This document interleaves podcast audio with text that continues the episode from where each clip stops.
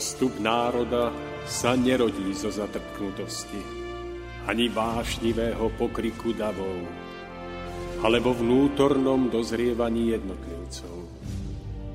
Len ono dokáže vydať plod múdrosti a trvalej slobody, premáhajúcej tyraniu spoločenských systémov nad všetkými pôžitkami tiel, nad nespútanými rozkošami sveta skvie sa drahokam ľudskej dôstojnosti, drahokam čistého srdca, úcta, láska, pokora, odvaha sú cestou k cieľu, ktorý hľadáme.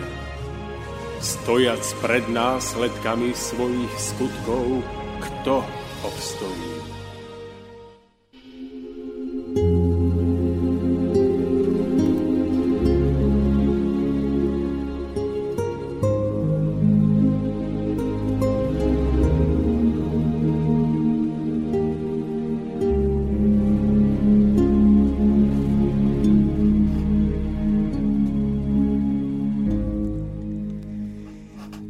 A sme tu opäť, milí poslucháči. Ja vás srdečne pozdravujem zo štúdia Slobodný vysielač v relácii Cesta v zostupu. Mám veľkú radosť, že po nejakom čase, trošku po dlhšej odmlke, než tomu bývalo predtým, budeme môcť e, pokračovať v jednotlivých témach, ktoré sme si vytýčili pred sebou. No a ja mám veľkú radosť, že dnes v tomto letnom počasí a tu po mojej pravici sedí pán, ktorý, ktorého budem tak trošku spovedať, ktorý bude hovoriť o svojej životnej ceste a snáď, ktorý nám aj v rámci tejto relácie poodkrie nejednú múdrosť, nejednú zákonitosť, ktorá aj vám vo vašom živote bude môcť pomôcť a posunúť vás ďalej. týmto hostom, týmto pánom je, vy už asi tušíte kto, pán Mário Kováčik. Takže Mário, vítajte opäť v štúdiu dnes nie ako moderátor, ale ako host, ktorý bude hovoriť o svojom živote. Takže ďakujem za milé privítanie a želám všetkým poslucháčom príjemný podvečer piatkový. Tak. No ja by som nezabudol, ja sa predstavím tiež, volám sa Tomáš Lajmon, budem vás touto reláciou sprevádzať.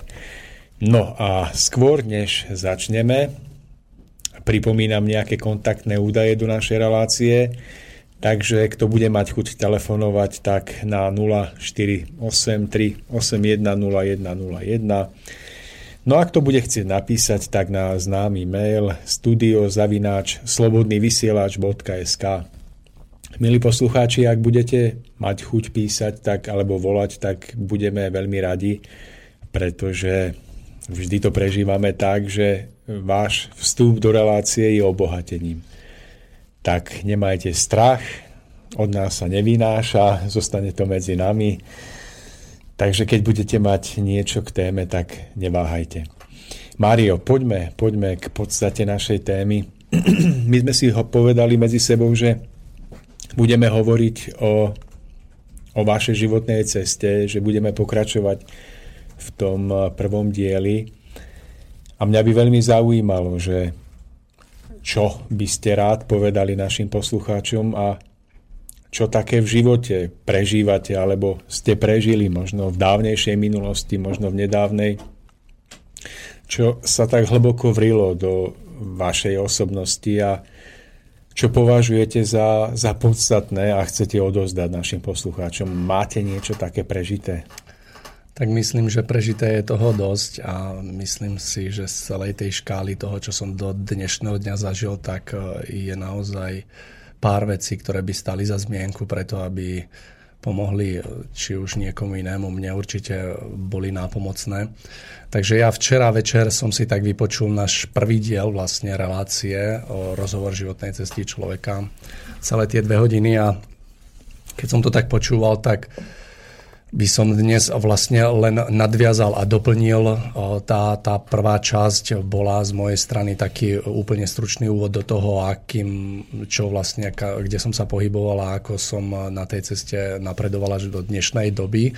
A dneska by sme sa možno tak mohli troška hlbšie pozrieť na jednotlivé tie etapy a na jednotlivú tú výpovednú hodnotu toho prežitého v tých jednotlivých etapách životných až po dnešnú dobu a pokúsiť sa e, vyňať z tohoto podstatné a to, čo bolo pre mňa no, ako keby to najdôležitejšie a čo ma posunulo vpred a sformulovalo vlastne do dnešnej podoby.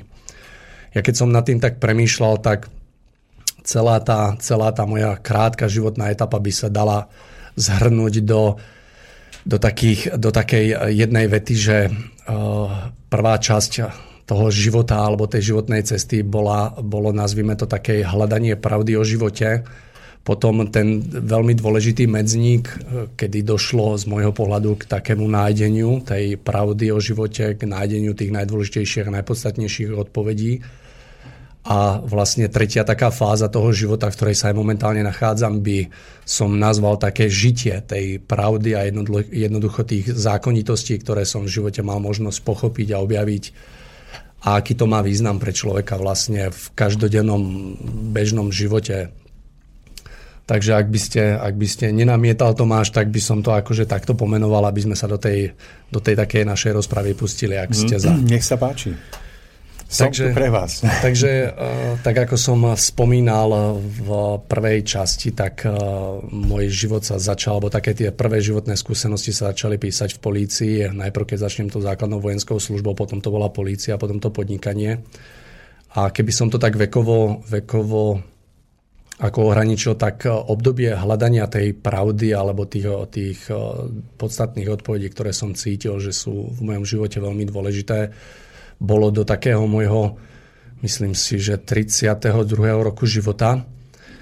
A vlastne keby som, keby som zhrnul to celé poznanie, ktoré vlastne som na tej ceste hľadal, tak by som povedal, že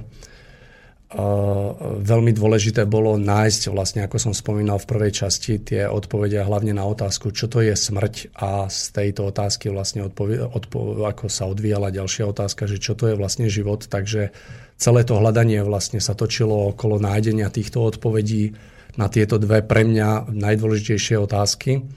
No a vlastne na tej ceste hľadania naozaj ten, tá prvá etapa je spojená s e, veľmi silným prežívaním rôznych životných situácií, do ktorých som sa dostal, ktoré som mal možnosť vidieť, cítiť, vnímať. A bola, bola veľmi zaujímavá a mm, nie vždy bolo veselo z toho. Naozaj bola to také ako keby to ťažšie obdobie môjho života, kedy naozaj tie, tie otázky naliehali na mňa a tie odpovede som sa snažil tak e, hľadať vnútorne a priznám sa, že miestami to vyzeralo tak, že na tie odpovede ani neviem, hádam nájsť odpoveď, pretože som vlastne ako keby čerpal z akéhokoľvek smeru, či už som stretol toho človeka alebo ľudí rôznych okolo seba z vlastných skúseností. No a človek tak ako postupom času zbiera tie skúsenosti a postupom, má, postupom času má možnosť uh, tie, tie, nejaké tie odpovede, ktoré získa si nejako tak preveriť a pomaly sám zistuje, že či to, čo našiel, je to také podstatné, alebo to ešte nie je takéto podstatné. Ja som zabrdol do rôznych smerov, akože priznám sa, že nie som človek, ktorý bol vedený nejakým, v nejakom akože na, takým náboženským smerom, ale patrí medzi ľudí, ktorí vždycky prechovával hlbokú úctu k jednotlivým hodnotám, ktoré jednotlivé to, či ono náboženstvo hlása, ako je napríklad láska, hrdinstvo, všetky tie cnosti, o ktoré sa to opiera. Ale nebol som vychovávaný nejako v tomto smere, moji rodičia tiež nie, takže čo ja pokladám osobne za veľkú výhodu, pretože okolo mňa nebola vystavaná nejaká, nejaká tá hradba, ktorú by som potom musel nejako rúcať a na ktorú by som musel nadvezovať. Naozaj som si to prešiel tak úplne od piky, keď to tak môžem povedať, že, že naozaj tie, tie odpovede prichádzali už od samého jadra. Takže to obdobie naozaj bolo veľmi také silné na prežívania, z ktorého potom postupne vyplý, vyplývali jednotlivé také porozumenia a odpovede. Až som sa v živote dostal jednoducho do štádia, kedy, kedy som po veľmi takom náročnom hľadaní našiel naozaj odpovede, ktoré som vnútorne cítil, že sú, sú proste správne, že to je presne to, čo som hľadal, aj keď cesta k ním nebola vôbec jednoduchá. A my sa potom v rámci toho rozhovoru môžeme k jednotlivým takým konkrétnostiam akože vrátiť. Dnes by som chcel povedať, že e, vnímam, vnímam to tak, že každý jeden človek na tejto zemi si potrebuje, ja to poviem tak jednoducho, si potrebuje vytvoriť ten najvrúcnejší vzťah s, so stvoriteľom, s Bohom, je jedno, ako ho nazveme, e, s niekým, koho nikdy neuvidí, a jednoducho naozaj je to úlohou každého jedného človeka bez ohľadu na to, akú, ja neviem, poviem to tak, akú nálepku si dal na čelo, či už je to evanielik, katolík, moslim alebo žid, to je úplne jedno. Je to, je to otázka, ktorú potrebuje vyriešiť každý človek v tomto živote a tá túžba, ktorá je v nás, tak naozaj nie je tam nadarmo a jedinou, jedinou takou, takou akože, ako by som to pomenoval, tá, tá túžba v nás proste nie je nadarmo a ona stále ženie k tomu, aby sme sa k týmto otázkam naozaj vracali, aby sme ich neustále riešili. A človek, ktorý ich odkladá nejako bokom, či už e, s takým postojom, že jeho sa to netýka, alebo je to niečo nepodstatné, tak jednoducho nedá sa to odložiť a tie otázky sa stále jednoducho vynárajú, vynárajú. A tým, že som mal možnosť prežiť Poviem príklad prvých 5 rokov od 20 v prostredí, kde som veľmi, veľmi e, videl veľa tej smrti, takže som bol aj tak nútený naozaj sa touto otázkou zaoberať, ako keby hlbšie. Nedala mi nikdy vydýchnuť, aj keby som chcel, ako som už hovoril, keby som to chcel odsunúť stranou, tak jednoducho to nebolo možné, pretože minimálne každý, každý, ja neviem, každý mesiac, niekedy trikrát do mesiaca, niekedy zažil som aj trikrát do dňa, som bol konfrontovaný so situáciou, ktorá jednoducho tlačila na mňa, pretože som bol naozaj vystavený takým okolnostiam, kde vás táto, tie, tieto okolnosti ne, ako nenechajú chladným, hej, že by ste kolo toho prešli s tým, že mávnete rukou. Dobre, Mário, ale na druhej strane, o čom konkrétne hovoríte? K čomu, akým záverom vás e, názory na smrť alebo na ľudský prechod na druhý breh priviedli? No hlavne o tom... Aké boli predtým a aké boli potom napríklad? O, takže o, ja, ja som už ako mladý človek vycitoval, že život ako taký má troška hlbšiu podstatu ako, ako len to, že ja neviem, že človek si sem príde, ja neviem, užiť alebo nejako to prežiť úplne povrchne. Takže ja som vždycky vycitoval, že tá podstata toho bytia každého človeka spojená s úlohou s tým, že každý, každý z nás tu má nejakú, nejakú tú úlohu konkrétnu, ktorá je ako keby ušitá presne na neho. A ako keby bolo úlohou človeka objaviť, že čo má v živote robiť, prečo je tu, odkiaľ prišiel, kam po tej smrti vlastne odchádza. Alebo to je len tak, že ste tu a zrazu príde tá smrť a jednoducho ako keď vypnete televízor, že viac ani obraz, ani zvuk, alebo to má nejaké pokračovanie. Takže to vnútorné vycíťovanie tam stále bolo a bol som konfrontovaný z väčšej časti vlastne e, tým okolím, že jednoducho nemá zmysel sa tým zaoberať, alebo že oklopovali ma ľudia, ktorí, ktorí sa vôbec touto otázkou nezaoberali. Nejako proste to vnímali a ja som bol vždycky z vnútornej strany tak nútený sa zamýšľať nad tým. Ja som vždy cítil, že že ten život má nejaký hĺbší zmysel, že to nie je len tu prísť do práce, prísť domov, vyložiť si nohy a jednoducho ráno sa opäť zobudiť, ísť do práce, potom prísť domov, vyložiť nohy a tak ďalej a furt dookola, dookola, že to má nejaký hĺbší význam. Že, že ten človek eh, jednoducho tu nie je len tak a že celé to je okolo toho a samozrejme bol som bol som tak dosť konfrontovaný vlastne uh, jednotlivými tými náboženskými smermi, že keď sa človek jednoducho rozliadne od seba, tak vidí jednotlivé tie, nazvem to náboženské obce a ľudí, ktorí ich vytvárajú a nejako to proste vníma, tí sa nejako prejavujú, títo ľudia sa nejako správajú, títo niečo tvrdia, títo niečo tvrdia. A vždycky som sa snažil. Ano, ale vráťme sa k tej, k tej pôvodnej otázke. Takže v čom sa prelomil alebo zmenil váš pohľad na ľudský život a smrť?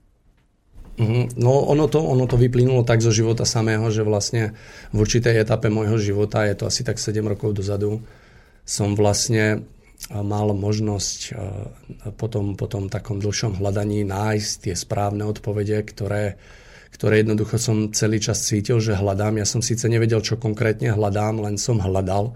A potom, keď prišli tie odpovede na to, na to najpodstatnejšie, tak jednoducho naozaj sa tak otvoril ten obzor a človek si uvedomil, že, že nie je tu len tak, že nie je tu len náhodou, že to celé má troška takú, taký hĺbší význam a že je veľmi potrebné eh, ho proste objaviť a potom ho ďalej rozširovať a jednoducho pracovať na tom celom. Takže ono sa to tak prelomilo práve v tom, že som pochopil význam toho, prečo som tu ja konkrétne, aká je moja úloha čo vlastne, čo vlastne je pozemský život a čo má človek robiť na to, aby jednoducho sa aby, aby ho prežil správne, aby ten čas nejako využil v prospech seba a iných, aby to nejako ako keby len tak nezahodil, že, že prežil pozemský život a tak asi tak, že... No, ale do tretice. No. Stále, aký je váš pohľad na ľudskú smrť alebo na ten prechod? Pretože ten pohľad, dajme tomu bežný, po väčšine prevládajúci kresťansko, možno že katolícky, je taký, že po odchode z tejto zeme človek ide do očistca alebo do pekla podľa toho, ako žil. Ak žil aspoň, aspoň trošku dobre, tak má šancu sa očistiť, čiže niekde v záhrobi prežíva chvíľočku utrpenia a potom už očistený ide do neba. Potom máte iné pohľady, že človek po odchode z tejto zeme odchádza do nejakých úrovní, ktoré zodpovedajú ľahkosti alebo tiaži jeho duše, že tam nejaký čas pobýva, prebýva a potom sa vracia na zem, aby pokračoval vo vývoji, tak ktorý z týchto pohľadov sa vám zdal byť pravdivejší alebo bližší? Ja alebo, som... alebo možno, že máte tretí, úplne iný? A neviem, či mám tretí, ale pokúsim sa k tomu tak jednoducho vyjadriť. Ja som dospel v živote k záveru, že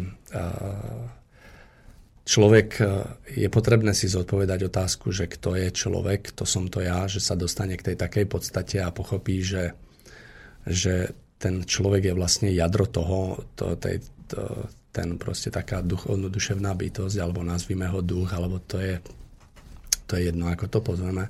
A naozaj tým narodením ako keby sa nič nové nestane, len, len ako keby ten duch, ten človek jednoducho príde do pozemského sveta.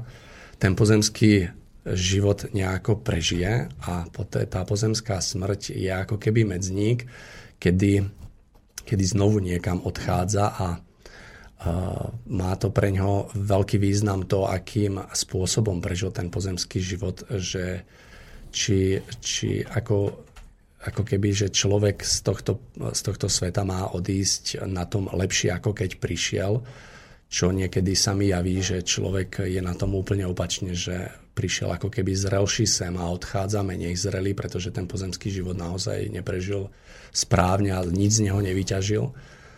Takže ja sa prikláňam k tomu, k tej, k tej takej podstate, že naozaj od niekiaľ prichádzame, pre niečo sme tu a niekam potom po smrti odchádzame a to, ako, ako to vyzerá po smrti alebo ako to je, je tak priamo úmerné tomu, aký život sme žili. To znamená, že pokiaľ človek pozemský život prežije naozaj s takým cieľom, že chce sa stať lepším, pracuje na sebe, odstraňuje svoje nedostatky a jednoducho zušľachťuje samého seba, tak potom sa to tak priamo úmerne prejaví aj na tej druhej strane. Myslím si, že som sa stretol po väčšine s názorom, ktorý mne osobne prišiel taký, ako keby pramenil z takej lenivosti, že ono to tu nejako proste treba prežiť a už potom po tej pozemskej smrti to bude OK No myslím si, že to nebude OK, že to je priamo umerné tomu, tomu že, že e, čo tu človek jednoducho vytvorí a koľko takej roboty na sebe odvedie. Ja som napríklad e, bol veľmi silno konfrontovaný s takou otázkou, že čo mne nesedelo a vnímal som, že tam ten rozdiel musí byť, keď som mal možnosť vidieť napríklad človeka, ktorý si sám zobral život Hej, jednoducho. A potom druhý príklad oproti tomu stál, keď niekto bol ochotný za niekoho položiť život. Mne z toho vyplývala úplne jednoduchá vec, že toto je tak, tak nesmierne rozdielný postoj a odchod z tejto zeme, keď v jednom prípade človek sám sebe zobere život a v druhom prípade je ten človek ochotný ten život jednoducho obetovať za nieči život z lásky k nemu alebo k nejakej veci. Takže e, tieto dva, dva e, rôzne alebo rozdielne spôsoby odchodu z tohto sveta, z nich už len vyplýva, že e, niečo ďalej muselo existovať, že jednoducho to nemôže zostať len tak, pretože medzi tým je tak veľký rozdiel, alebo ja som ho tak veľmi vnímal, aj vnímam, že je, že jednoducho po tej pozemskej smrti sa to musí nejako prejaviť, pretože zatiaľ, čo v prvom prípade človek, ktorý si siahol na život, tak vnímam to tak, že jednoducho naozaj tam je nejaké také až, až sebectvo, taký ten egoizmus. Zatiaľ, čo v druhom prípade, keď človek cíti, že je ochotný za niekoho alebo niečo položiť život, tak tam vnímam takú obrovskú lásku k tomu životu ako takému, že jednoducho ten človek nezaváha ani chvíľu a je ochotný jednoducho nasadiť ten svoj život za niečo, čo pre, pre ňoho má veľký zmysel a niečo, čo má veľmi rád. Takže už len tieto dva spôsoby odchodu z tejto zeme e, naznačujú, že nejaký taký ako rozdielný, rozdielný dopad to musí mať na tej druhej strane na toho človeka. Eh, nazdávam sa, že aj človek, ktorý odíde z tejto zeme vlastnou rukou, tak, tak eh, nemusí byť vždy sebec, môže, môže podľahnúť nejakým ťažším chvíľkovým stavom alebo dlhodobým stavom, ktoré nezvláda a možno práve jeho okolie môže mu pomôcť a mnohokrát sa mu otočí hrbtom, ale nerad by som rozoberal túto tému, pretože je to ťažká téma a možno nás počúvajú aj ženy, tak aby sme ich nevystrašili. Ja by som sa dotkol ešte jednej takej drobnosti, ktorú ste spomenuli v úvode relácie, že ste v živote spoznali pravdu. Mm, ja keď počujem, že niekoho, že hovorí, že spoznal pravdu, tak mám zimomriavky na, na tele a, a som v pozore, pretože mm, život ma presvedčil o tom, že keď niekto hovorí, že spoznal pravdu, tak, tak zvyčajne mm, ma čo skoro presvedčil o opaku, pretože je to veľmi zavezujúce toto povedať. Tak Mário, čo to znamená, že ste spoznali pravdu? Um, a tým nechcem spochybniť to, čo ste tvrdili, iba hovorím, že mnohé vojny, mnohé zabíjania, vraždy a rôzne hrôzy boli spôsobené práve tým, že ľudia boli presvedčení, že spoznali pravdu. Tak sa chcem opýtať, čo to vo vašom ponímaní znamená? Na tej ceste ako hľadania týchto odpovedí som si uvedomil, že vlastne človek, každý človek hľadá alebo musí, mal by nájsť a je o to usilovať pravdu o živote samom. Čo to je život? Uvedomoval som si, že pravda o živote môže byť len jedna. Hej, každý z nás, keď som aj na tej ceste proste prechádzal, tak každý tú pravdu o tom živote videl nejako po svojom. Ale ja som si uvedomoval, že ak pravda o tom živote existuje, tak pravda je len jedna. Je väčšiná a jednoducho je nemenná. To znamená, že e, dá sa len táto pravda o živote objaviť a išlo o to, že vlastne e, pri, pri hľadaní tej pravdy som pocitoval, že keď som napríklad sa snažil pochopiť e, napríklad pravdu o živote, ktorú mi napríklad vysvetlil niekto iný, ktorý ju nejako vnímal, tak e, keď som ho počúval, tak som vycitoval jasne, že e, v mojom prípade sú tam isté také ako keby medzery, také nedostatky, ktoré, pardon, ktoré presne nezapadali do seba a vnímal som, že ten človek jednoducho podľa môjho názoru by mal ďalej pokračovať v tom hľadaní, len on sa ako keby uspokojil s tým, čo vedel a nehľadal ďalej, no ale pre mňa to bolo, pre mňa to bolo takou pohnutkou, že jednoducho treba hľadať ďalej. A ako už všetci vieme, kto hľadá, tak nájde, takže ja som stále v tom pokračoval ďalej. A jednoducho mal som možnosť v živote sa stretnúť s, e, s, vlastne s ľuďmi, ktorí, ktorí keď e, opisovali, ako, ako je podľa ich názoru alebo ich poznania, čo to je, aká je pravda o živote, tak som začal tam jasne vyciťovať aj z toho, keď vnímate tých ľudí, že, e, že tie veci, o ktorých rozprávajú, dávajú logiku a naozaj tie medzery, ktoré tam ako v mojom vnútri boli, tak sa naozaj začali vyplňať a všetko to dávalo do seba logiku a hlavne v tom, že sa človek potom sám v tom takom jednoduchom žití presvedčí, že jednotlivé tie, tie také ako keby kúsky, ktoré ponachádza, tak naozaj zapadajú do tej skutočnej, skutočnej podstate toho života. Skúste príklad. No. Tak dajme nejaký príklad. Určite ma nejaký napadne, lebo ich je množstvo. Uh, také zo života, čo by, čo by sme vedeli? Nie, Mario, porozmýšľajte v kľude. Ja, ja sa pýtam, pretože uh, ja nespochybňujem to, že uh-huh. človek môže poznávať pravdu. Iba som sa stretol v živote s tým, že ľudia, ktorí tvrdili, že poznali pravdu, s istotou, tak to boli ľudia, ktorí mnohokrát boli ochotní strieľať do tých, ktorí pravdu ešte nespoznali. To je jedno, či zbraňou, alebo slovne, alebo pohrdať inými. A ja sa vlastne pýtam na to, či je z vášho pohľadu poznanie pravdy proces, ktorý má svoje hranice, ktorý sa dá završiť, alebo je poznanie, poznanie pravdy cesta, ktorá je bez hraníc? No, skôr sa prikláňam k tomu, že je to cesta, ktorá nemá hranice jednoducho, že to, že to je, že proste sa tá pravda dá stále rozširovať a objavovať a jednoducho tých ako keby súvislostí je tam nespočetné množstvo. Takže je to niečo, kde, kde človek ako keby narazí na istý, na ako keby dospeje k nejakému bodu a od toho bodu to začne tak proste akože vnímať a rozširovať, ale také, k takej jednoduchosti sa dostáva, že je to niečo, čo ako keby nie, že nájdem a už mám, ale jednoducho, že človek počas života sa postupne presvieča o všetkých tých jednotlivostiach a zákonitostiach, ktoré potom dokáže využiť v prospech seba a iných a ktoré ho jednoducho formujú na to, aby sa stával čoraz ako keby ušlachtilejším a lepším človekom.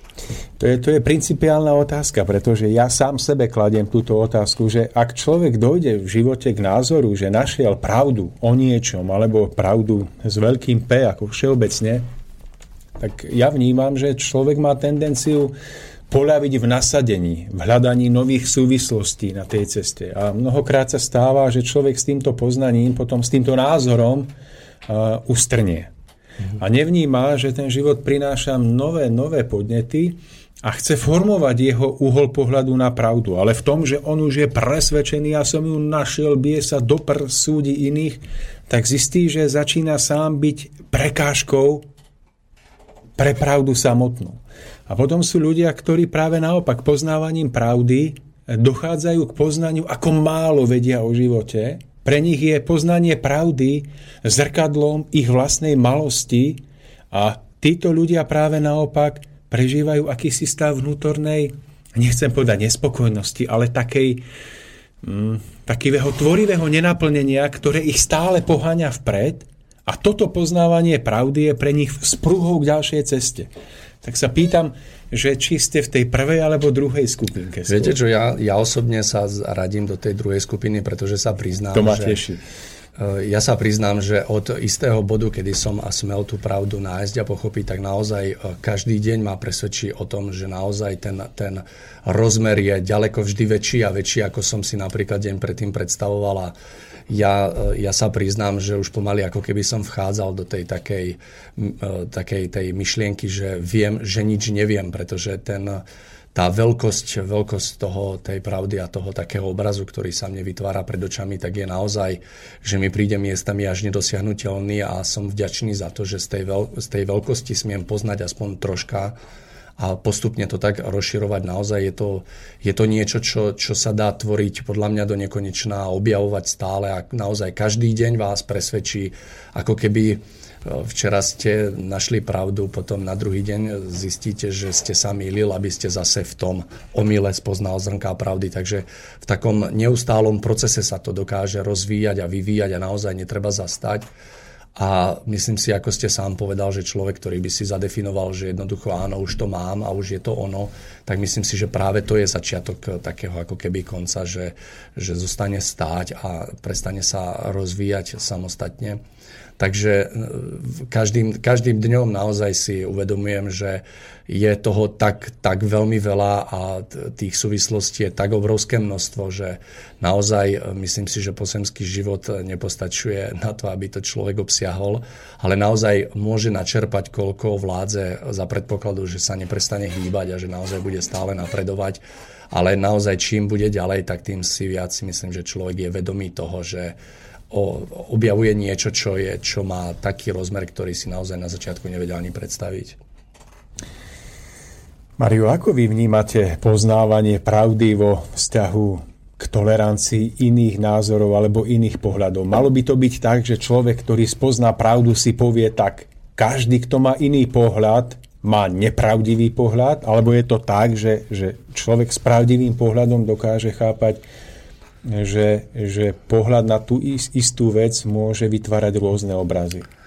Ehm, myslím si, že e, každý človek, ktorý, ktorý ako keby objavil tie zrnká pravdy, tak sám bol na ceste ako keby e, hľadajúcim, takže keď už sa mu podarilo v úvodzovkách, poviem, dojsť do toho cieľa vo veľkých úvodzovkách a začal objavovať tú pravdu o živote takú, aká je, tak mal by mať minimálne tú mieru pochopenia pre každého, kto hľadá. A pokiaľ sa niekto nachádza nachádza, poviem príklad, alebo každý z nás sa nachádzame na nejakom stupni toho vývoja a v nejakej tej, ako keby, nejakej tej miere toho poznania. Každý, kto hľadá úprimne, tak určite nájde a mala by tam byť e, jednoducho taká, taká veľká miera tolerancie a pochopenia toho, kto ešte hľadá a nenašiel a snažiť sa mu jednoducho pomôcť na tej ceste hľadania. To znamená vedieť ho posunúť, ale v žiadnom prípade nie mu to tak nejako akože otrepať o hlavu a povedať, že ty sa mýliš ale ten človek je na tej ceste a pokiaľ sa úprimne snaží, tak sa mu snažiť pomôcť ho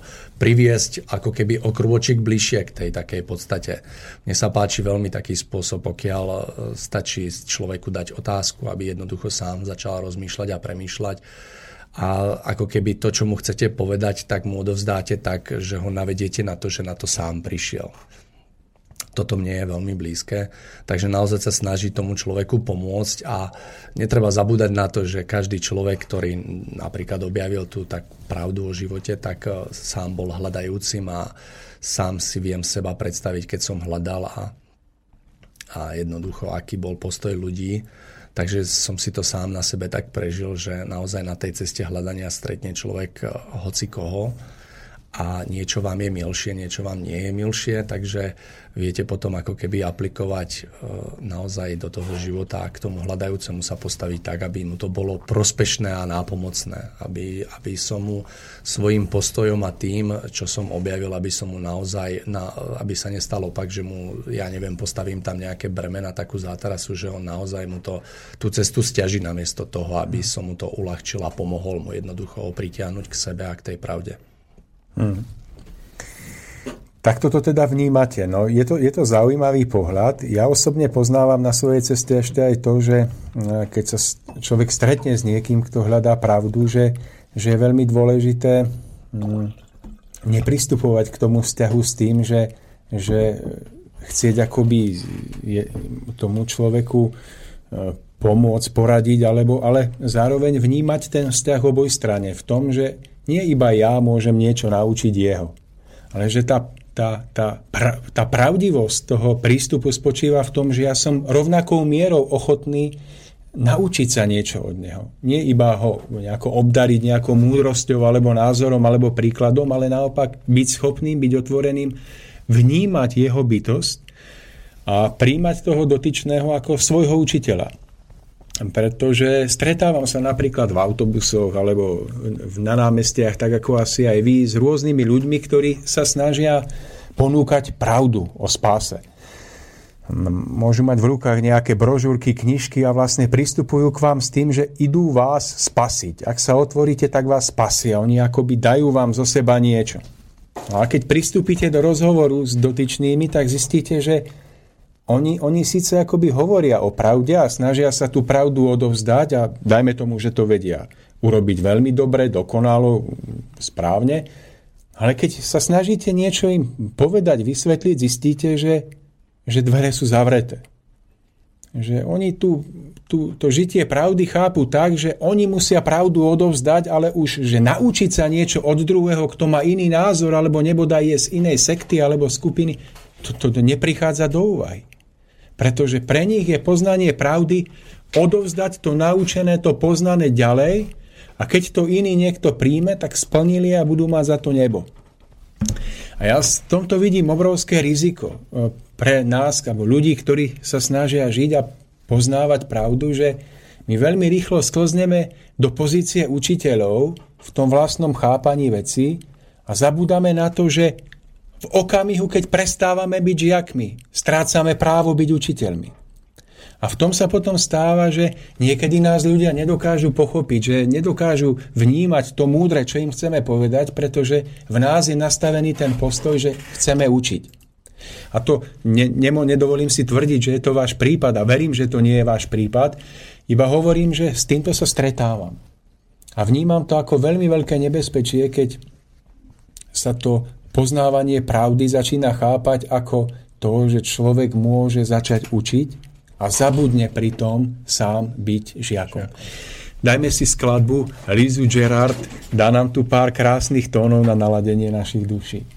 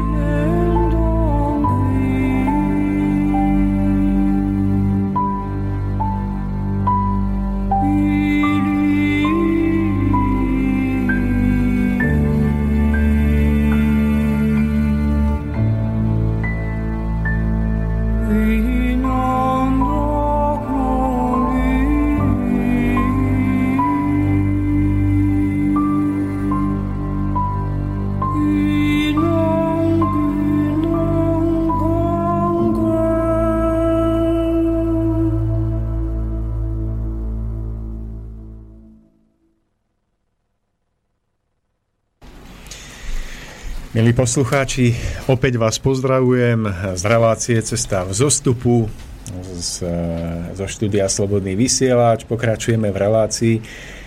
Kontaktné údaje 048 381 0101 mail studiozavináč slobodnývysielač.sk Môžete nám písať, aj keď si uvedomujem, že mnohí nás počúvate z archívu, takže to máte ťažšie a vonku je navyše krásne počasie, takže vôbec sa nedivím, že nás teraz nepočúvate mnohí.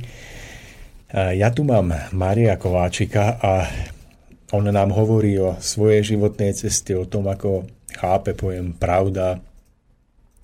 Ja ho tu trošku trápim. A ja mám veľkú radosť, že sa snaží e, odpovedať múdro. Takže Mário, ja som vám položil otázku, že či viete použiť nejaký príklad, keď ste spomínali, že ste sa v živote učili poznávať, ako fungujú zákonitosti, tak vyskúšajte, ak už ste si spomenuli na nejaký. No priznám sa, že som si nespomenul na žiaden, ale stále tak lovím v tej pamäti a ja verím, že nejaký príklad príde. A vlastne boli to, boli to také úplne jednoduché prežitia, alebo týchto prežití bolo tak najviac v takom zmysle, že uh, naozaj človek na tej ceste e, sa stretne napríklad s ľuďmi, ktorí e, rozprávajú o istých hodnotách a jednoducho e, jasne sa tam vyciťuje, že síce máme ako keby plné ústa istých pojmov, ale v živote ako keby sa z toho z toho veľa akože neujme. To znamená, že napríklad najviac som bol konfrontovaný práve s ľuďmi, ktorí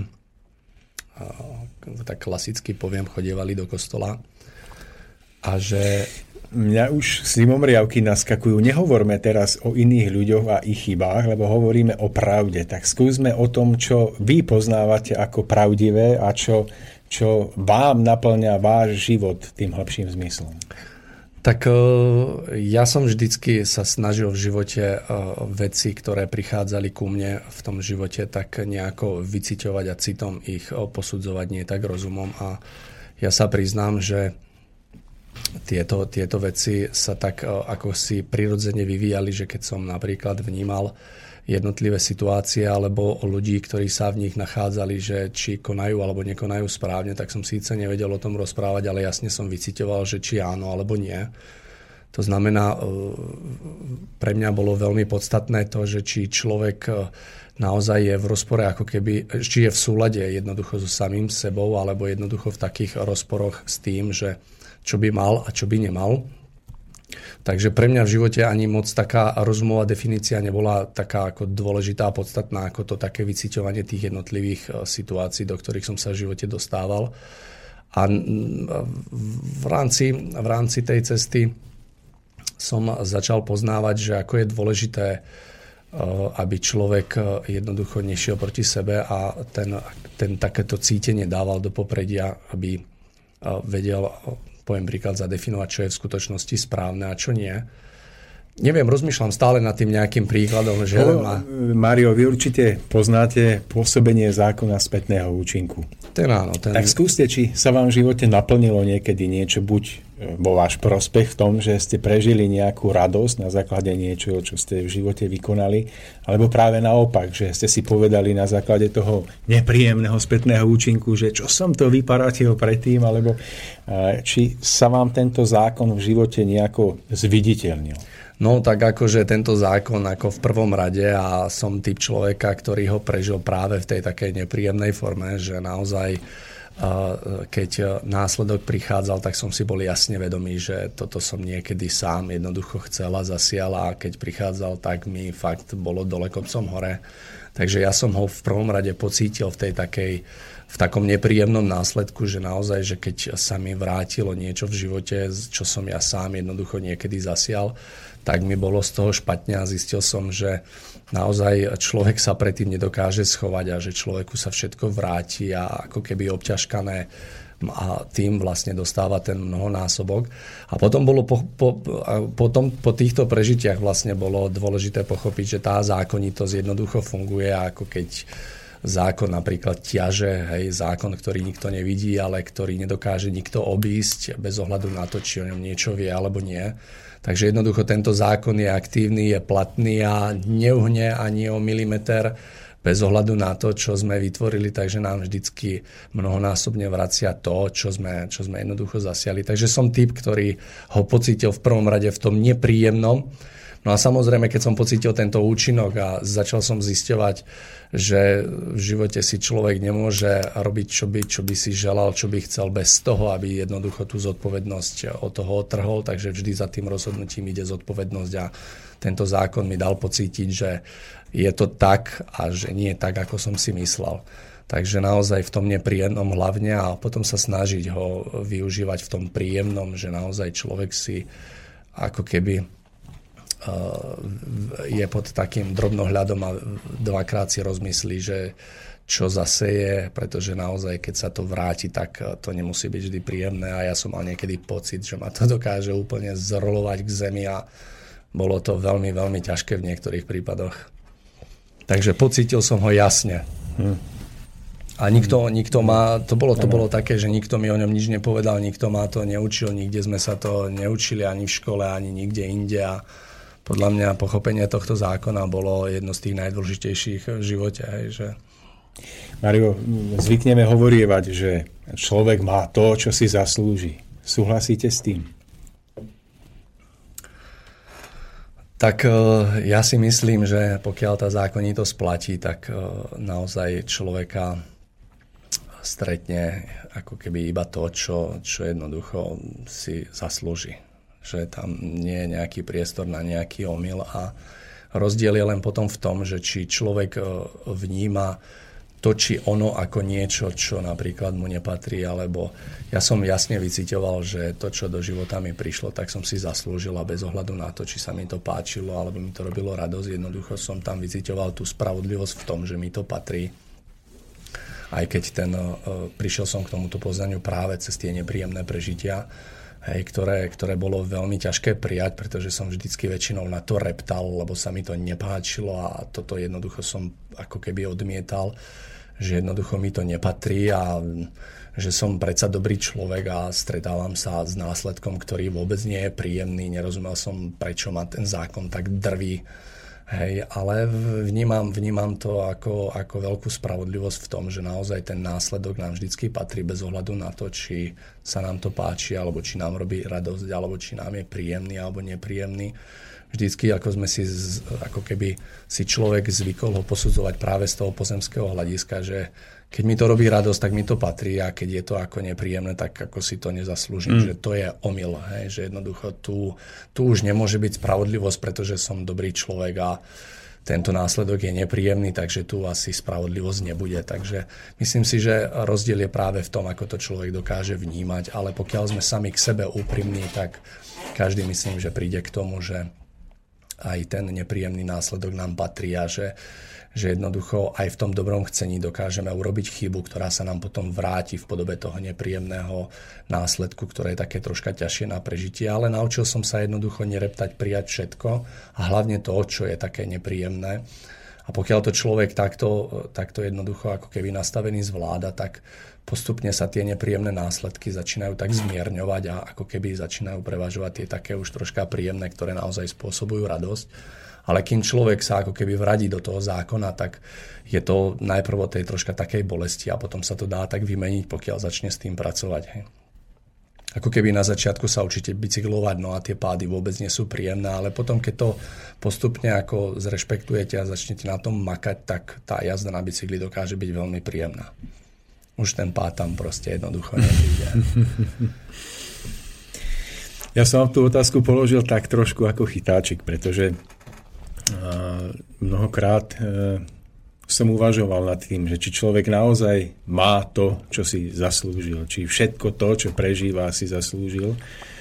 A súhlasím s vami s tým, že mnohé, mnohé z toho, čo prežívame ako nepríjemné, ako ťažké, ako bolesné, je ovocím našej sejby. Toho, že my sami sme mnohokrát v predchádzajúcich nejakých obmenách a premenách bytia zasievali niečo ako trnie alebo bodlačie.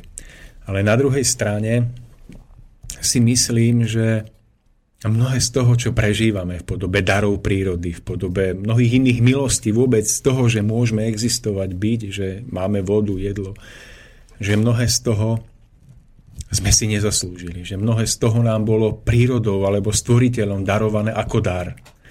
Pretože keď som aj uvažoval nad tým, že ako vlastne človek prišiel prvýkrát na zem, keď začínali prichádzať ľudskí duchovia a inkarnovať sa dotiaľ, tak oni si ešte ničím nezaslúžili to všetko, čo im bolo vytvorené. Že to všetko nám bolo vytvorené milostivo ako jeden veľký, veľký dar, veľký vklad do nás, preto aby sme ho zúročili a splatili aspoň čiastočne tým našim ďalším životom.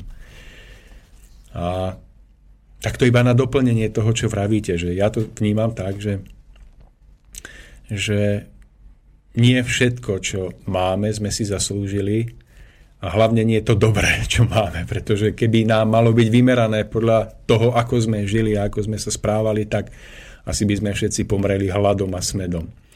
Takže mm, vnímam to tak, že tento pohľad, keby sme si osvojili my ako ľudia, ktorí hovorievame, že všetko sme si zaslúžili a uvedomili by sme si, že mnohé máme ako dar, mnohé máme na leasing, keď to poviem tak obrazne, a budeme to musieť ešte dlhé stáročia splácať, tak by tak by v tej našej spoločnosti, v tom našom spoločenskom povedomí zavládla trošku možno väčšia taká úcta k životu a pokora.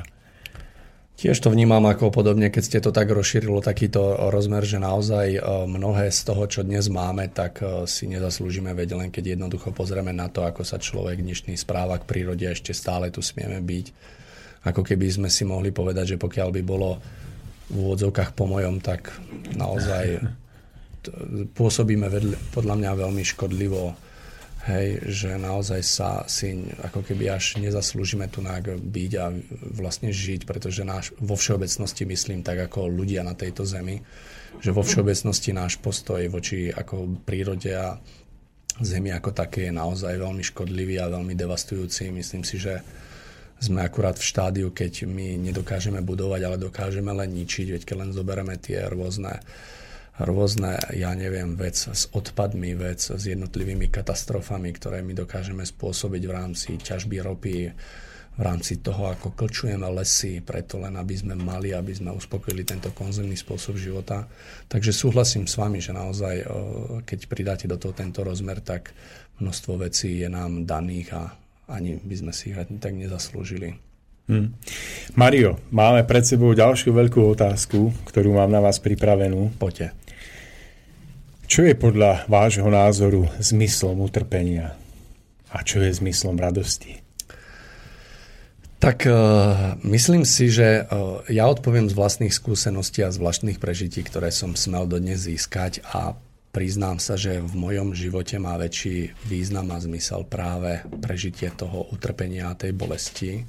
Nechcem tým povedať, že prežitie radosti nemá zmysel, ale pre mňa malo väčší význam a zmysel práve tento, tieto ťažšie prežívania, pretože práve prostredníctvom týchto ťažších prežívaní som smel dospieť tam, kde som dnes a jednoducho práve pod tlakom týchto, v týchto ako prežitiach, ktoré som jednoducho na sebe prežíval, som, som bol ochotný sa proste otvoriť a premýšľať čoraz hlbšie a do takých ako väčších rozmerov. Takže význam toho utrpenia je, aby, je podľa mňa, že aby ten človek si naozaj uvedomil, uvedomil a začal premýšľať nad tými najpodstatnejšími otázkami života, aby cez veci, ktoré prežíva, neprechádzal povrchne. A práve to utrpenie a tá bolesť je taká jediná ako páka, ktorá, pod ktorou a pod tlakom ktorých jednoducho človek ešte dokáže nejako rozmýšľať. Pretože keď, keď som si vždycky tak pozrel, keď som sa pozrel, alebo keď som vnímal jednotlivých ľudí, ktorých som mal proti sebe, a mal som možnosť napríklad vnímať človeka, ktorý nejako vnímal život a svet a náhle potom ochorel, tak to bolo tisíc a jedno.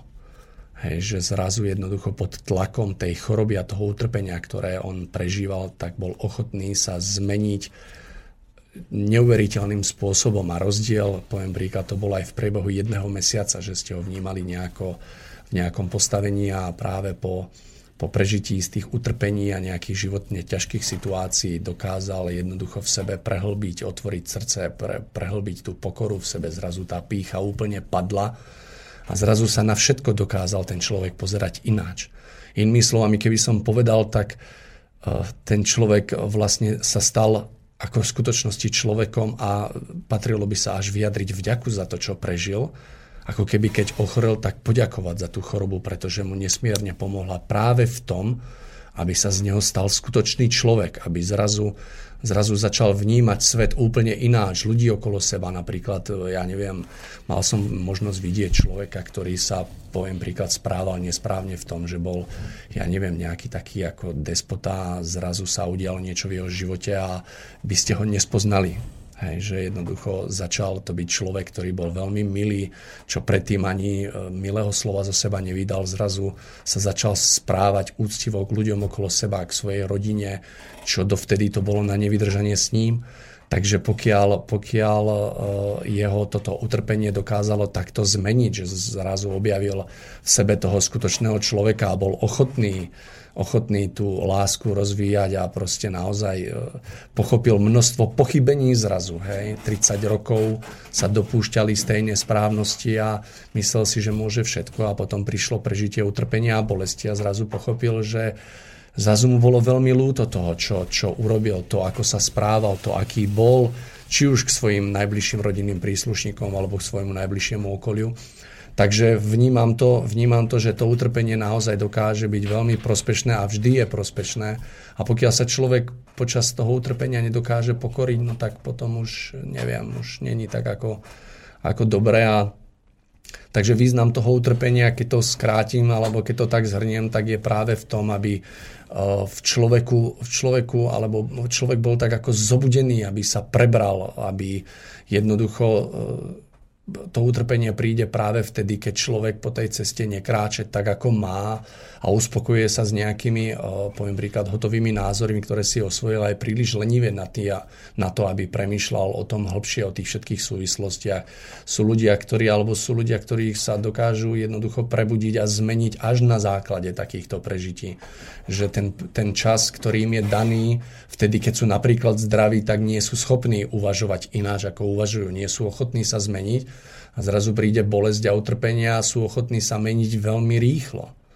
Hej, pýtam sa, prečo to nebolo možné dovtedy, ako ja nie som výnimkou, taktiež nechcem povedať, že to bolo neviem, ako nejaké veľké zmeny, ale naozaj sám som si prežil, že e, človek, keď prežíva tú bolesť a utrpenie, tak je ochotný, ochotný meniť veci takou rýchlosťou, že, že niekedy si želá, aby sa to vôbec neujalo, ale bolo to potrebné, pretože jednoducho bol, bol schopný e, zrazu meniť všetko a seba, zrazu začal chápať súvislosti, ktoré predtým ako keby nevidel. Takže dneska som tiež mal taký rozhovor a zastávam názor, že poviem na rovinu, že za tú chorobu sa naozaj ďakuje, aj keď dneska viem, že ten pohľad je rozšírený úplne opačne a človek, ktorý sa dostáva do takýchto ťažších prežití, ktoré spôsobuje jednotlivé ochorenia, tak naozaj sa začne lutovať. Ale myslím si, že je to tu práve preto, aby sme sa dokázali tak schopiť, nabrať silu a vtedy sme, jednoducho, vtedy je možné úplne tú chorobu odstrániť, poraziť, ale je potrebné, aby sme sa vnútorne zmenili. Takže myslím si, že utrpenie prichádza práve preto, aby, aby, sme, aby sme sa stávali lepšími ľuďmi a je to taký, taký ako keby prostriedok, nástroj ešte, ktorý je ochotný s nami jednoducho zakývať. Nie, si myslím, že nie v každom prípade, ale vo väčšine prípadov určite áno. Takže a význam tej radosti je jednoducho ako keby v tom spätnom účinku, keď človek prežíva radosť, má byť k takej posile, k takému utvrdeniu sa toho, že, že, že to že to stojí za to, že jednoducho naozaj sa oplatí, oplatí sa učiť, e, žiť správne a tvoriť, byť čoraz lepším človekom. Takže Takže tá radosť má prísť jednoducho na také pozbudenie a posilnenie hej, toho človeka, aby nazbieral tú silu bojovať ďalej, ísť ďalej a so všetkým sa vedieť vysporiadať tak a Myslím si, v mojom živote sa to tak ako keby, poviem, striedalo, že utrpenie s tou radosťou, aj keď toho utrpenia a bolesti bolo oveľa viac, ale sám za seba poviem, že naozaj bolo treba čo meniť a čo formovať. Takže a aj v mojom živote to bol jeden taký z najzákladnejších nástrojov, ktorý ma naučil sa meniť a jednoducho stávať sa lepším a odstraňovať tie veci. Ako keby človek niekedy si nebol ani tak vedomý toho, že dokáže jednoducho ublížiť či už slovom alebo nejakým skutkom a keď to potom na sebe prežije v tom utrpení, dokáže vnímať, že vlastne čo dokázal spôsobiť svojim konaním. a vtedy, keď to tak robíme, alebo tú chybu, keď, keď sa dopúšťame tej chyby, tak vtedy, vtedy nie sme schopní si tak uvedomiť, že čo sa konkrétne dopúšťame, ale keď to už prežívame na sebe, na sebe, tak uh, už vtedy, vtedy je to úplne o niečom inom a dokážeme sa vcítiť do toho, čo sme dokázali spôsobiť. Takže asi tak by som to ja definoval, že to utrpenie naozaj preto, aby nás troška zobudilo a aby sme sa schopili, no a tá radosť také, také pohľadenie a také pozbudenie, že, že raz tak, raz tak a ideme ďalej stále dopredu. Mario, počul som názor, že um, utrpenie nie je niečo, čo prichádza zvonku ako nejaký vonkajší prvok, ktorý narazí do našej duše, do nášho života zvonku ako, ako meteorit, keď narazí do zeme, ale že utrpenie je prejavom nesprávnosti nášho pohľadu na danú vec, ktorú prežívame. Že obrátenie tohoto pohľadu, to znamená uhol pohľadu, kedy, kedy vidíme tú dobrú stránku toho, čo práve prežívame, je vlastne tým, čo nám pomáha zvíťaziť nad utrpením. Ako vy toto vnímate? Uh, práve toto bol v živote taký paradox, pretože uh, naozaj len uh, my nedokážeme zmeniť nejakú situáciu, ktorá do nášho života prišla. Dokážeme zmeniť len postoj k nej. Paradoxom napríklad v mojom vlastnom živote bolo, že ako som spomínal, to obdobie vojny bolo pre mňa veľmi ťažkým, náročným na to prežitie, bolo to o bolesti a utrpení. A nikdy som si vtedy nevedel ani predstaviť, aj keď sme sa o tom rozprávali, že raz prišiel človek do môjho života, ktorý mi povedal, že Mário, za toto obdobie raz veľmi poďakuješ, ja som to nevedel chápať, ako je možné, toto, toto, toto to proste bolo no zle. A naozaj som sa dostal sám sám v živote do polohy, kedy uh, som celú tú situáciu vnímal inak a dokonca dneska, dneska viem, že som to prežil z veľkej lásky ku mne od niekoho. Hej, to znamená, že, uh, že uh, aj pri výchove mojej napríklad céry sú veci, kedy, kedy sú jej veci z mojej strany, ako nemusia byť jej vôbec príjemné, a práve, práve tú súvislosť správnu pochopiť, že aj keď je to nepríjemné, tak je to ako keby z lásky, že preto, preto to robím tak, ako to robím, pretože ťa mám rád. To, že je to momentálne nepríjemné, raz to budeš vnímať inak a poďakuješ. Takže vnímam, že my dokážeme zmeniť, zmeniť len pohľad na to. Hej.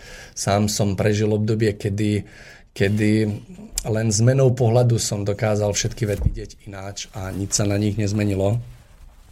Takže je, je, je to dôležité, ako sa človek na to všetko tak pozerá, ako to vníma a v skutočnosti ja už dneska jednoducho naozaj prichádzajú rôzne veci a veci, z ktorých ako keby sa spotíte len čo na, na, na začiatok prídu, ale postupom času dokážete zmeniť ten pohľad až na toľko, že jednoducho ste vďační a radi za to, že to vôbec prišlo a nevnímate to ako niečo, čo vás, čo vás malo zraziť na kolena, ale práve naopak, čo vás má posilniť. Hej.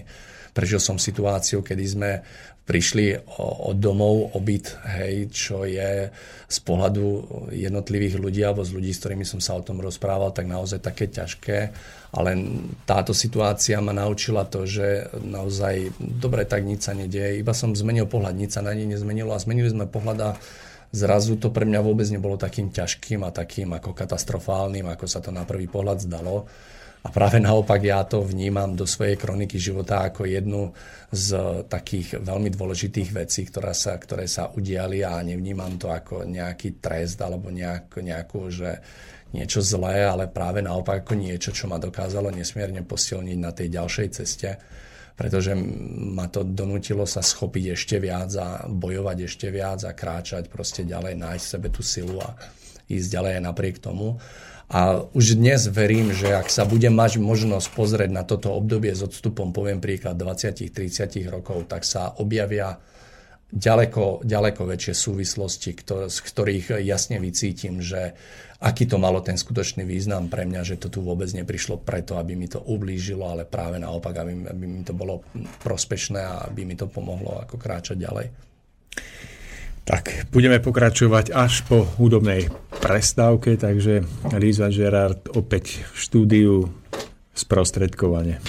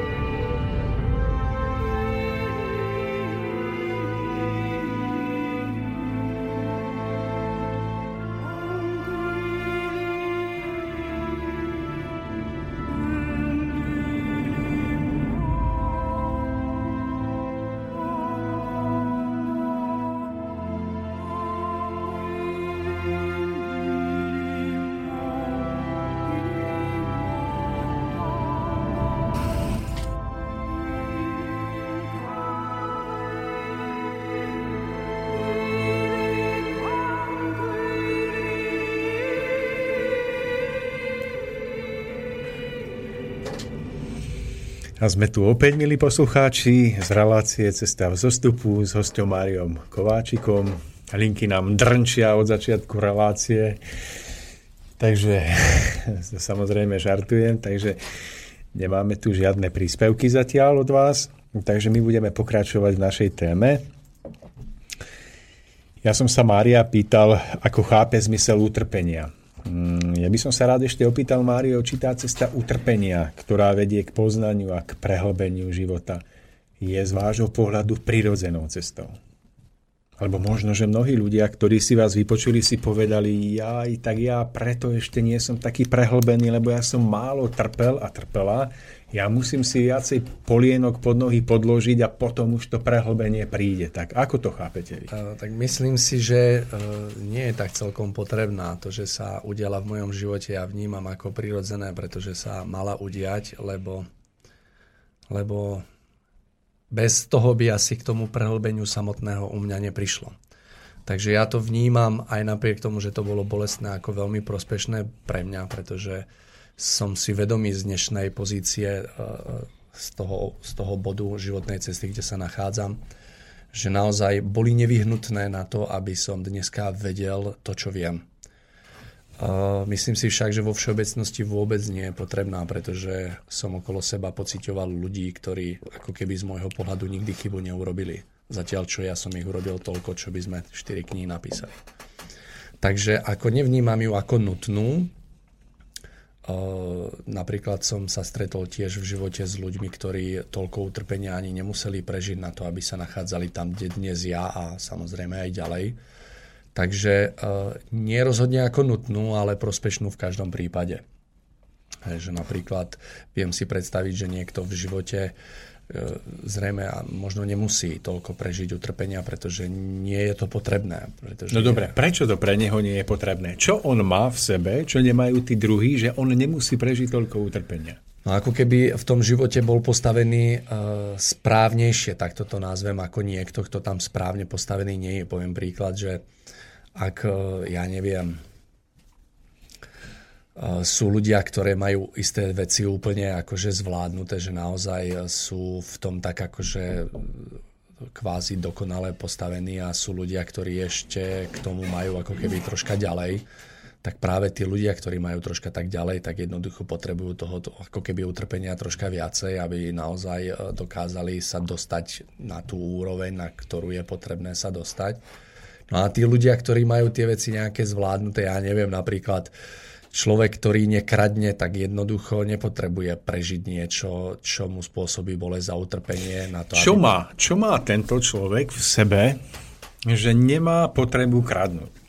Tak e, má vyprávať isté cnosti jednoducho, na ktorých stojí jeho život a istú čistotu a e, ktorému proste na základe svojho svedomia nedokáže urobiť niečo už to, čo dokáže niekto iný ešte spraviť. Hej, poviem príklad. Takže ten človek, ktorý má v sebe jednoducho alebo počúva ten hlas svojho svedomia alebo tie, stojí na nejakých tých cnostiach, že jednoducho nedokáže spraviť isté veci a sú ľudia, ktorí sú ako keby troška v tomto ako keby menej a dokážu ešte spraviť isté veci, ktoré potom nie sú dobré v živote.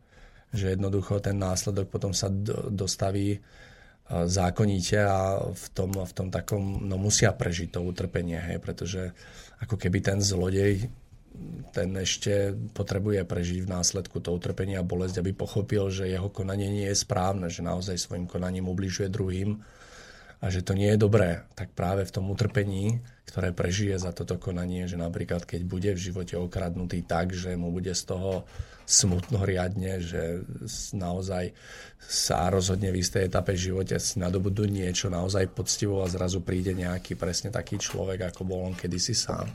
A mu to celé zoberie, že jednoducho mu naozaj týmto spôsobí veľkú bolesť a utrpenia. On práve v tomto môže pochopiť tú nesprávnosť svojich predchádzajúcich postojov. Takže myslím si, že ten človek, ktorý, ktorý už napríklad nekrade, tak má v sebe jednoducho tie cnosti a je už ako keby vyformovaný tak, že je ušlach, ušlachtilejší oproti tomu, ktorý ešte sa stále k tomuto prikloní.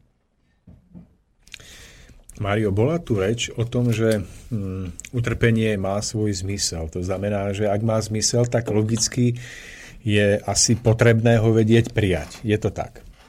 Dá sa s tým súhlasiť. A ako potom chápete snahu ľudí hmm, postaviť sa proti niekomu, kto ich okráda napríklad, alebo kto nejakým spôsobom im, im ubližuje.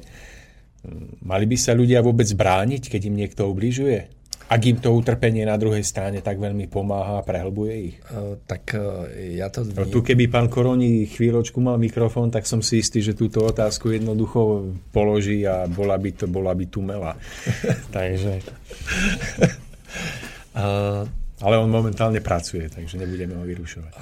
Č- človek jednoducho v, v istých situáciách samozrejme, že sa má brániť, ale vo všeobecnej takej rovine to treba prijať. Hej, to znamená, že poviem príklad, keď idem po ulici a napríklad oproti mne ide človek, ktorý je odhodlaný ma okradnúť tak, že mi chytí a zhodí ma na zem a chce mi zobrať rúbsak, tak samozrejme, že sa jednoducho nenechám okradnúť a budem sa brániť tak, aby jednoducho mi to neurobil a neukradol. No a čo keď ste vy predtým ukradli niekomu ešte väčší ruksák a teraz sa vám to ide vyrovnať? Uh, treba to pochopiť ako to, že uh, jednoducho na tom následku, ktorý prichádza, nezmením nič v tom, že sa ubránim a nedôjde k tej krádeži. Ide o tom, že vôbec do, mojej, do mojho života prišiel človek, ktorý mal úmysel ma okradnúť. To, či sa mu to podarilo alebo nie, je také ako vedľajšie. Treba prijať tú situáciu ako takú. Hej, pretože už len príchod alebo prežitie takejto, takejto skúsenosti, bez ohľadu na to, či jednoducho vám ten rúbsak ukradol alebo nie, je už pre mňa postačujúce na to, aby som jednoducho začal premýšľať nad tým, že čo a ako. Hej príchodom toho zlodeja, ako ne, ne, nevnímam rozdiel, že ten zlodej príde do môjho života a že ten následok jednoducho tým, že ma neokradol, ako neprišiel. On prišiel jednoducho. To, že sa mu nepodarilo ukradnúť mi ten rúbsak, teda dokonať ten svoj čin, pretože napríklad som sa vedel v danom momente ubrániť a ho nejakým spôsobom, ja neviem, odohnať, spacifikovať alebo čo, tak jednoducho na tom deji nič nebehne. Ako keby on sa pokusil a neukradol, to znamená, že ako neprišiel ten následok, on prišiel. Len jednoducho som to zvládol v takej podobe, že, mi ne, že som neutrpel nejakú ešte majetkovú újmu na, navyše. Ale jednoducho prišiel do môjho života človek, ktorý mal úmysel mi ublížiť, ma okradnúť a to je tá podstata toho deja. To, či už mi zobral rúbsak, alebo mi zobral len niečo z toho, alebo nezobral nič, je už tak ako keby také vedľajšie, hej, jednoducho. Ale prišiel do toho života. Hmm, táto otázka je asi veľmi dôležitá, pretože mnoho ľudí, ktorí nás počúva, tak, tak nedokáže prijať alebo pochopiť naše názory o tom, že prežívame mnohé spätné účinky, pretože si to vysvetľujú tak, že no ak aj my si osvojíme tieto ich názory, tak nás tu všetci pobijú, pokradnú a my nič nebudeme robiť, iba sa pozerať na to, ak, ak, akými obeťami sme. A vlastne tak nás radšej vypnú, si povedia, tak dosť bolo takýchto rečičiek, práve naopak treba ísť a treba konať a tak idú konať. No a teraz sa chcem ešte opýtať, e, aj v Ježišovom evanieliu sa spomína, že ak ťa niekto udrie po tvári, tak na jednu stranu, tak mu nastáva aj druhú. No, sú tam ľudia vyzvaní, aby sa nevspierali utrpeniu alebo zlému. Skúste sa ešte k tomuto vyjadriť. No vlastne, vlastne podstatu vnímam v tom, že keď to zostaneme pri tom príklade toho zlodeja, to znamená, že v rámci napríklad tej policajnej praxe som sa stretol s tým, že človek, keď sa ocitne v takejto situácii a príde niekto do jeho života, k tomu chce napríklad ublížiť alebo ho okradnúť, tak automaticky v tom človeku, ktorý bol práve akože dotknutý tým, že bol okrádaný, práve tak vskypela skypela taký hnev a taký, taká nenávisť, že jednoducho bral spravodlivosť do vlastných rúk a jednoducho pod tlakom tohto hnevu bol ochotný doslova zabíjať toho, kto prišiel ho okradnúť.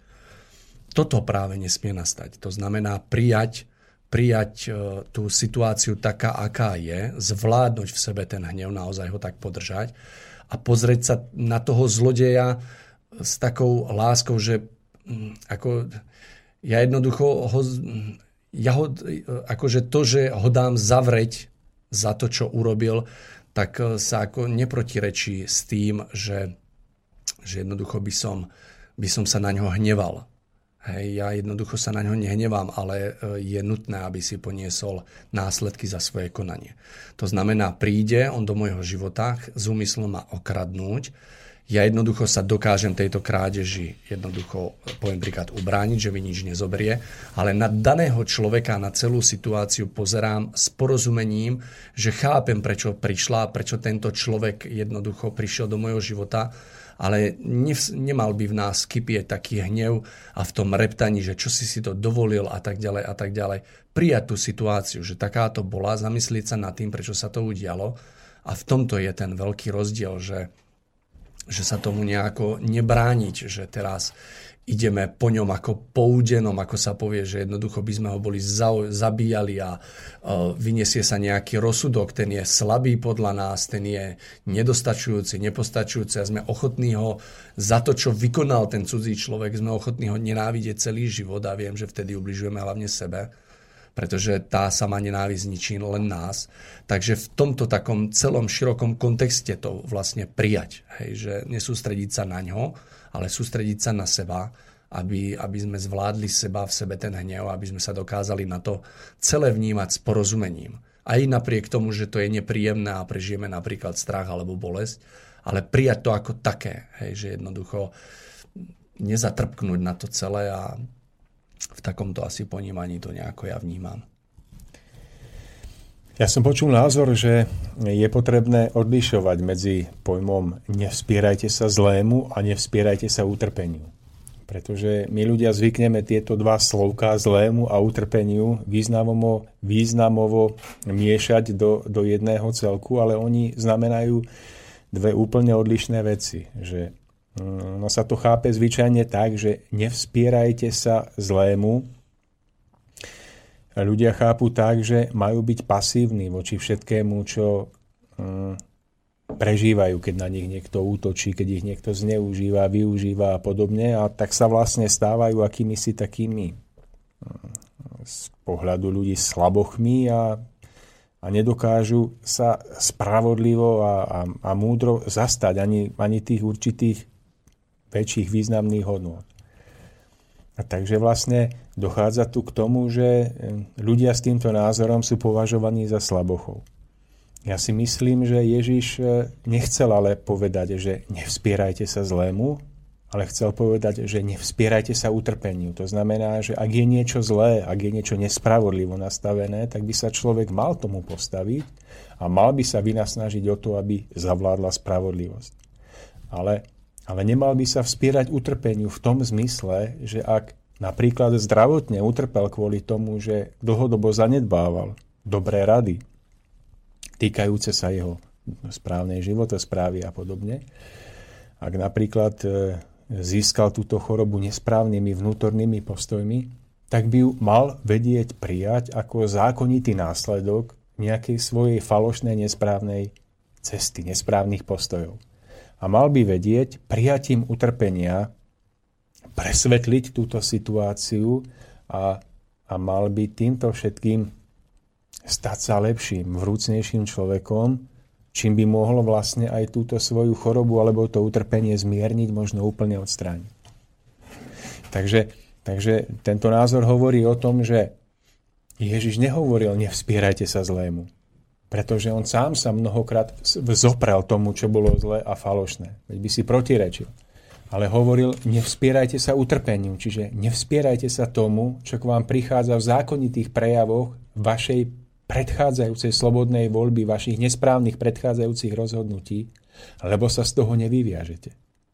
Práve naopak, snažte sa pokorne múdro, správne to prijať a toto utrpenie nepríjmať s hnevom, ale pretaviť ho na hybnú silu pre váš ďalší postup, rast, zvrúcnenie vášho života. Čiže nevspierajte sa utrpeniu znamená príjmite svoju minulosť v prítomnosti, aby ste sa mohli oslobodiť. A nikdy viac toto utrpenie kvôli sebe samým neprežívať. To ale nemá čo dočinenia s tým nevspierajte sa zlému. Človek, ktorý príjme svoje utrpenie ako spravodlivé a zákonité, práve naopak môže a má sa postaviť za obhajobu niečoho, čo si vyžaduje obhajobu spravodlivého a dobrého. A tak sa nazdávam, že my ľudia sme si nejako významovo splietli pojem nevspierajte sa utrpeniu a nevspierajte sa zlému A tak, tak sme sa stali národom akýchsi takých slabochov, ktorí horlia o duchovných veciach, ale keď ide o to spravodlivo a rázne sa postaviť za ochranu niečoho, čo má hlavu a petu, tak to nedokážeme spraviť. Takže Mário, toľko k tomu názoru, ktorý som počul, ktorý je mi vlastne dosť blízky. Neviem, ako ho vy vnímate.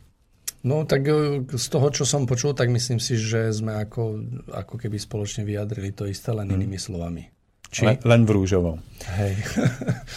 takže takže mm, ja sa nazdávam, že je to veľmi dôležité, pretože Mnohí nás počúvajú a mnohí nás aj vypnú kvôli tomu, že si povedia, no dáva to zmysel o tom utrpení, o tom, že všetko treba prijať, veď my naozaj nevieme, či sme tu niekedy nežili, my nevieme, čo všetko sme pokazili. Ono to dáva logiku, bolo by to dobre. Ale potom hneď v zápäti si povedia, ale tak potom sa ani nemôžeme starať a snažiť o ochranu nášho národa, našich hodnôt, musíme sa nechať pošliapávať, lebo sme si to zaslúžili. A toto im už nevonia. A správne, že im to nevonia. A tak sa rozhodnú, že jednoducho nepríjmu celú tú základnú myšlienku, o ktorej hovoríme. A je to škoda. Uh-huh. A bolo by dobré, keby si uvedomili aj títo naši poslucháči, že my rozlišujeme medzi utrpením a zlom. Utrpenie, prichádza ako zákonitý prejav našej minulosti, malo by byť múdro a spravodlivo prijaté a pretavené na ďalšiu silu pre náš rast ale zlo, ktoré prichádza ako princíp staviaci, stavajúci sa proti tomu, aby sme prijali všetko, čo nám zákonite prichádza. Aby sme reptali, vzdorovali. Aby sme boli pasívni k ochrane slabšieho. Tak to je niečo, čo už nemôžeme prijať. A to by bolo dobré, keby si aj naši poslucháči uvedomili, pretože je to veľmi dôležité. Takže Mário, ja verím, že aj vy ste muž, ktorý by bol ochotný sa postaviť za obhajobu niečoho slabšieho, čo si vyžaduje vašu ochrannú ruku. Rozhodne. Tak to som sa stal policajtom. tak e, studnica mojich otázok je pomaličky vyčerpaná a pred nami je ešte pol hodina, otáz- e, pol relácie. Naši poslucháči nám nepomáhajú, ale to nevadí. Ja, Mario, by som sa ešte chcel opýtať na takúto na takúto vec. E, ako vy vnímate, že je potrebné v dnešnej dobe pristupovať k šíreniu týchto hodnôt o pravde, ktorú ste spomínali? Čo by bolo možné urobiť preto, aby ľudia boli týmto veciam otvorenejší? Vy ste v našom rozprávaní spomenuli jeden príklad, ktorý presne vystihoval to, o čom by som chcel teraz hovoriť a je to práve v tom, že keď aj e, sám som sa stretol na ulici s ľuďmi, ktorí sa snažia šíriť pravdu podľa ich, ich presvedčenia, tak e, naozaj e, v tej chvíli, keď prestávajú byť žiakmi a chcú byť len učiteľmi, tak naozaj človek cíti, že tie dvere sú úplne zatvorené. Veľmi dôležité je naozaj každý, každý človek posudzuje podľa toho, ako sa v daný moment s niekým cíti. Málo kto si zapamätá, o čom sme sa rozprávali. A je veľmi dôležité, aby človek, človek ktorý, ktorý naozaj obsiahol, eh, alebo tvrdí o sebe, že obsiahol istú, istú múdrosť v živote a získal isté poznanie, aby to bolo vidieť z jeho života. A mne, mne naozaj sa osvedčil aj vnímam osobne za také najpodstatnejšie je, aby človek, ktorý naozaj tvrdí o sebe, že také niečo objavil a našiel a snaží sa žiť, aby jednoducho pôsobil e, na svoje okolie hlavne v prvom rade svojim príkladom a vzorom. Toto je, toto je tá najjednoduchšia cesta, ktorá dokáže osloviť množstvo ľudí, že, že tí ľudia na vás zrazu začnú vnímať niečo, čo je pre nich príjemné a začne ich to tak ako keby priťahovať a začnú sami prichádzať s istými otázkami, ako keby zjednoduším to, že viete čo, ste veľmi zaujímavý človek a ja by som chcel byť taký. To znamená naozaj pretaviť všetky svoje tie e, skúsenosti, e, získané múdrosti a celé to poznanie do svojho žitia, jednoduchého, každodenného žitia. Aby jednoducho mali, mali, malo celé okolie možnosť vnímať, že, že to, čo žijete, že to je skutočne to, čo ľudí dokáže osloviť a pritiahnuť. Že je to niečo, na čo je radosť pozrieť. V úplne, úplne každodennej činnosti, či už je to, ja neviem, eh, jednoduché činnosti, už pozdrav, také, také proste jednanie s ľuďmi, to, ako pristupujete k jednotlivých situáciách, nikdy neviete, nikdy neviete, kto vás kedy vidí, kto vás pozoruje. Hej, ja som zažil sám množstvo takých situácií, kedy som konal ako keby s vedomím, že vás nikto nevidí a nebola to pravda. Hej, že vždycky sa ako keby niekto pozerá.